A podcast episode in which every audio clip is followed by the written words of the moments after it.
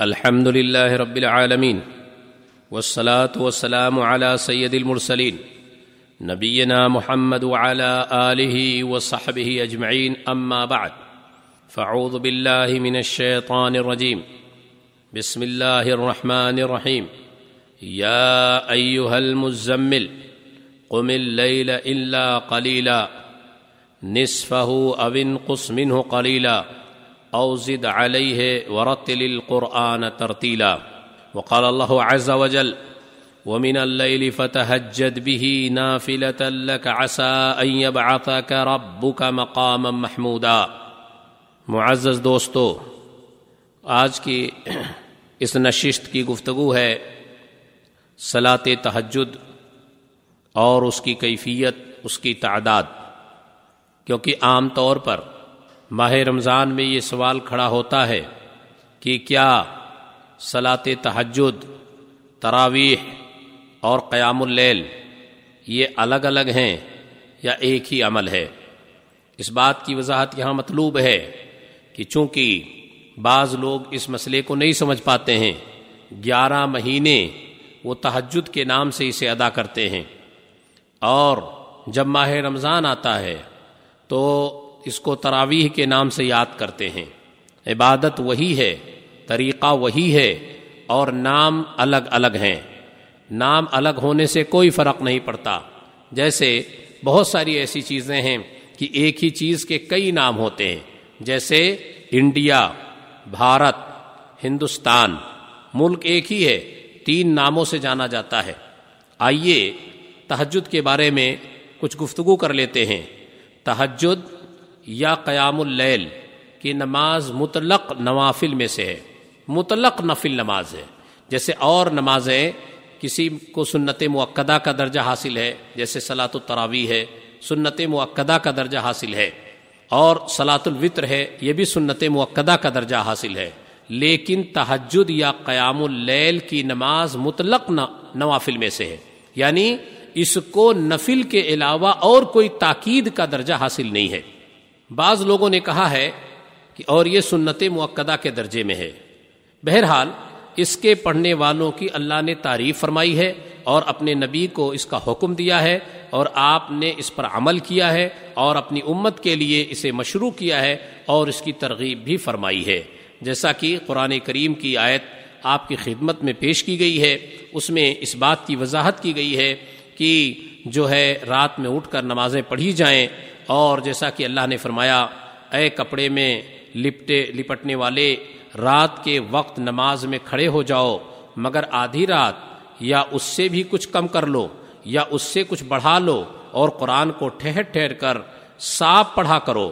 اور ایک دوسری آیت میں اللہ رب العالمین نے یوں فرمایا، رات کے کچھ حصے میں تہجد کی نماز میں قرآن کی تلاوت کریں، یہ زیادتی آپ کے لیے ہے، ان قریب آپ کا رب آپ کو مقام محمود میں کھڑا کرے گا۔ اس کے علاوہ قرآن کریم میں اور بھی سور داریات کے اندر اللہ نے یوں فرمایا، وہ رات کو بہت کم سویا کرتے تھے۔ وہ رات کو بہت کم سویا کرتے تھے اور وقت سحر استغفار کیا کرتے تھے۔ ان تمام قرآن آیات کے ترجمے سے معلوم ہوتا ہے کہ اس رات کی، اس عبادت کی رات میں بڑی فضیلت ہے۔ نماز تہجد کی فضیلت اس نماز کی فضیلت کا ہے۔ قیام اللیل افضل اعمال میں سے ہے۔ یعنی اور جو ہم نفل عبادت کرتے ہیں، ان نفل میں سے افضل اعمال میں سے ہے۔ اور دن میں نفل پڑھنے سے افضل ہے۔ دن میں جو ہم نفلی نمازیں پڑھتے ہیں، اگر اس کو اور رات کی نفل کی عبادت کو دیکھا جائے، تو رات کی نفلی عبادت یعنی تحجد کی نماز دن کے نفلی عبادتوں سے افضل ہے۔ یعنی رات کی تنہائی میں آدمی پوری طرح اپنا دل اپنا دل اس کے ساتھ لگاتا ہے اور اپنی سہانی نیند حرام کرتا ہے۔ اس لیے دن کی، دن میں نفل نماز پڑھنے سے افضل ہے۔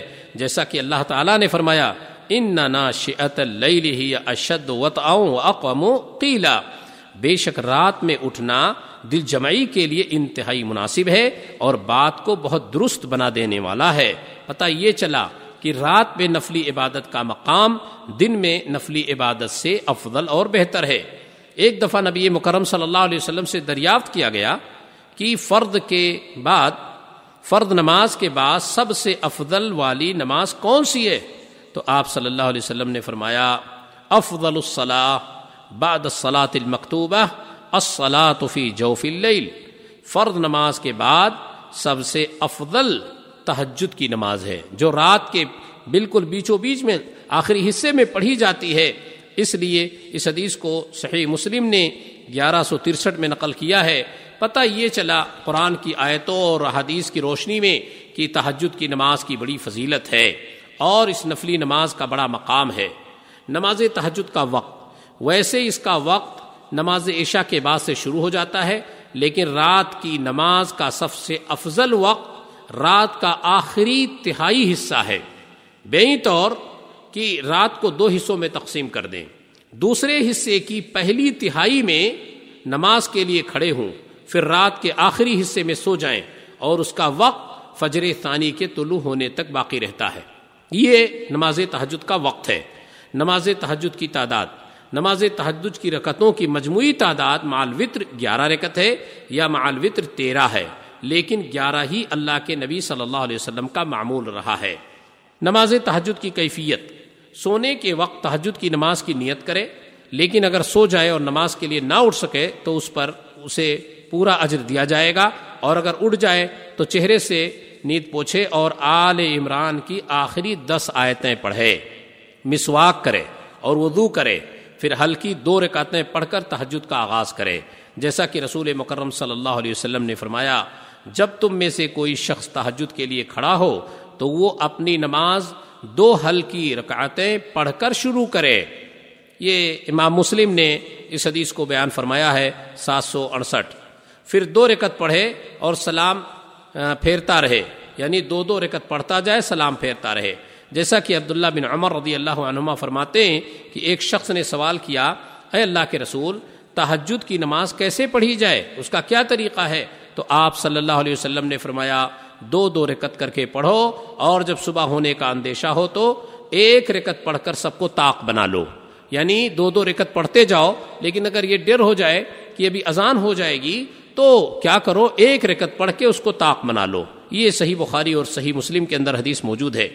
اس کے علاوہ اور کبھی چار رکاتیں ایک سلام کے ساتھ بھی پڑھ سکتا ہے۔ اگر کوئی چاہے کہ تحجد کی نماز چار چار رکت پڑھے گا تو پڑھ سکتا ہے، جائز ہے۔ تحجد کی نماز گھر میں پڑھنا مصنون ہے۔ یاد رہے کہ تحجد کی نماز اگر کوئی گھر میں پڑھتا ہے تو گھر میں پڑھنا ہی مصنون ہے، کیونکہ اللہ کے رسول صلی اللہ علیہ وسلم نے کثرت سے تحجد کی نماز گھر میں ادا کی ہے۔ چستی کے مطابق نماز کو لمبی کرے۔ ہاں بہتر یہ ہے کہ یہ نماز لمبی ہونی چاہیے۔ اگر آپ کے بدن میں طاقت ہے، آپ چست ہیں، تو اس نماز کو لمبی کریں۔ کبھی سری اور کبھی جہری قرت کریں ہاں یہ بھی آپ کے لیے ہے کہ اگر آپ چاہیں تو کبھی دھیمی آواز میں قرآن کی تلاوت کریں ان نمازوں میں، یا اگر آپ چاہیں تو بآواز بلند قرت کریں۔ دونوں صورتیں جائز ہیں، کوئی حرج کی بات نہیں ہے۔ اس کے علاوہ تحجد کی نماز کا اختتام وطر پڑھ کر کریں۔ جب تحجد کی نماز ختم کرنا چاہیں تو ایک رکت پڑھ لیں اس کے آخر میں، ایک رکت جیسا کہ وطر کے بارے میں آپ کو بتایا بھی جا چکا ہے کہ وطر کی نماز ایک رکت جب پڑھنا ہو تو آپ کو آخر میں کلو اللہ سور فاتحہ کے ساتھ پڑھ لیں اور پھر اس کے بعد میں وہ ایک رکت صرف ایک ہی رکت ہے، اس کو اور زیادہ کچھ کرنے کی ضرورت نہیں، پڑھ لیں اور پھر آپ کی تحجد مکمل ہو جائے گی۔ اللہ سے دعا ہے اللہ تعالی ہم تمام لوگوں کو صحیح معنوں میں تحجد کی نماز کی ادائیگی کی توفیق نصیب فرمائے۔ جیسے جیسے اور جتنا ہمارے نبی صلی اللہ علیہ وسلم نے ان نمازوں کو ادا کیا ہے، اللہ ہمیں اس کی توفیق ارزانی عطا فرمائے۔ وہ آخر دعوانا ان الحمد للہ رب العالمین۔ و صلی اللہ علیہ نبینا محمد وعلى آلہ وصحبہ اجمعین۔